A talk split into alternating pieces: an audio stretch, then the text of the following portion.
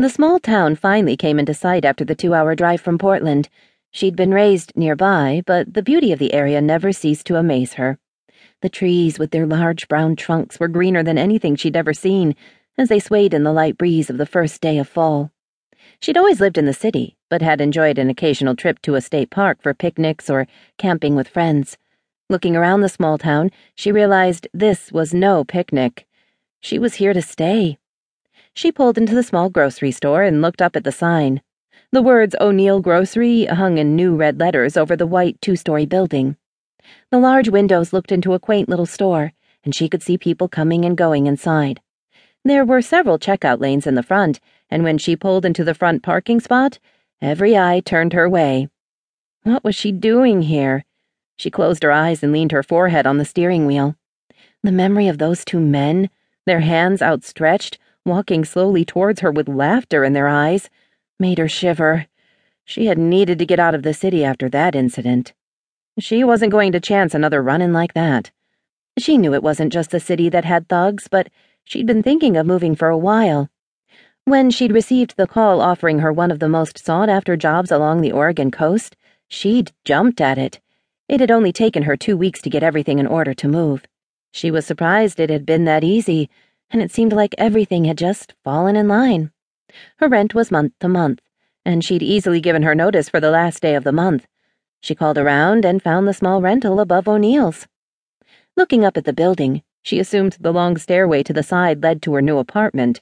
Putting her best smile on, she got out of her Jeep and walked up to the door. When she walked in, a bell chimed above the door, and she realized every eye was still on her. She stopped inside the doors and tried not to look nervous. After all, if she was going to be successful here, she needed to win over the locals. Hello. She smiled and walked over to a large woman in a bright green dress with yellow daisies on it. Are you Mrs. O'Neill? The woman nodded and wiped her hands on a small white apron. You must be Amber Kennedy, my new tenant. The last part was said more to the crowd than to Amber herself. Amber noticed several of the customers' heads turn as they started talking quietly. She smiled and shook the woman's outstretched hand. Yes, I've just driven into town. Is this a bad time to show me the apartment? No, not at all. She turned to a frail looking woman who had been straightening up a few boxes near the front door. Janice, would you watch the store for me for a few minutes? Amber followed the woman outside. We're so pleased to have you help us out. I know the Jordans have had their hands full since Lacey and Ian both got married. Lacey's been busy at home with the little one and can't seem to get enough time down at the Golden Oar. Ian, well, he's a superman, and with Allison working from the house, he has more time, but he just doesn't like to run the place. He always left the business side to Lacey. She turned and looked over her shoulder as she walked up the stairs slowly. Lacey's always been the one with the business smarts in that family, at least for the restaurant. Knows how to run the restaurant and the whole family, if you ask me. She turned and walked up the rest of the stairs.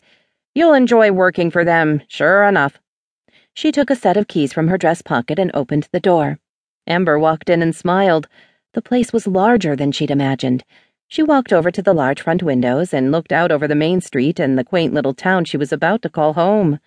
She could just see over the building across the street and saw nothing but the blue of the ocean and the sky.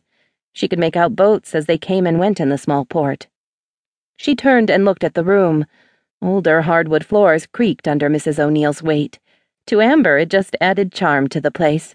The walls were a nice off white color with a fresh coat of paint. There are two rooms and one full bath. The kitchen has new appliances, just replaced last year after Toby moved out. Toby was the Leaf's oldest boy. He was just visiting after his mother's surgery. Nice boy, about your age. Amber knew Mrs. O'Neill's type. She had matchmaker and meddler written all over her face. Amber smiled and walked past her to get a look at the rooms. One was slightly bigger than the other. The bathroom was very clean and looked nice enough.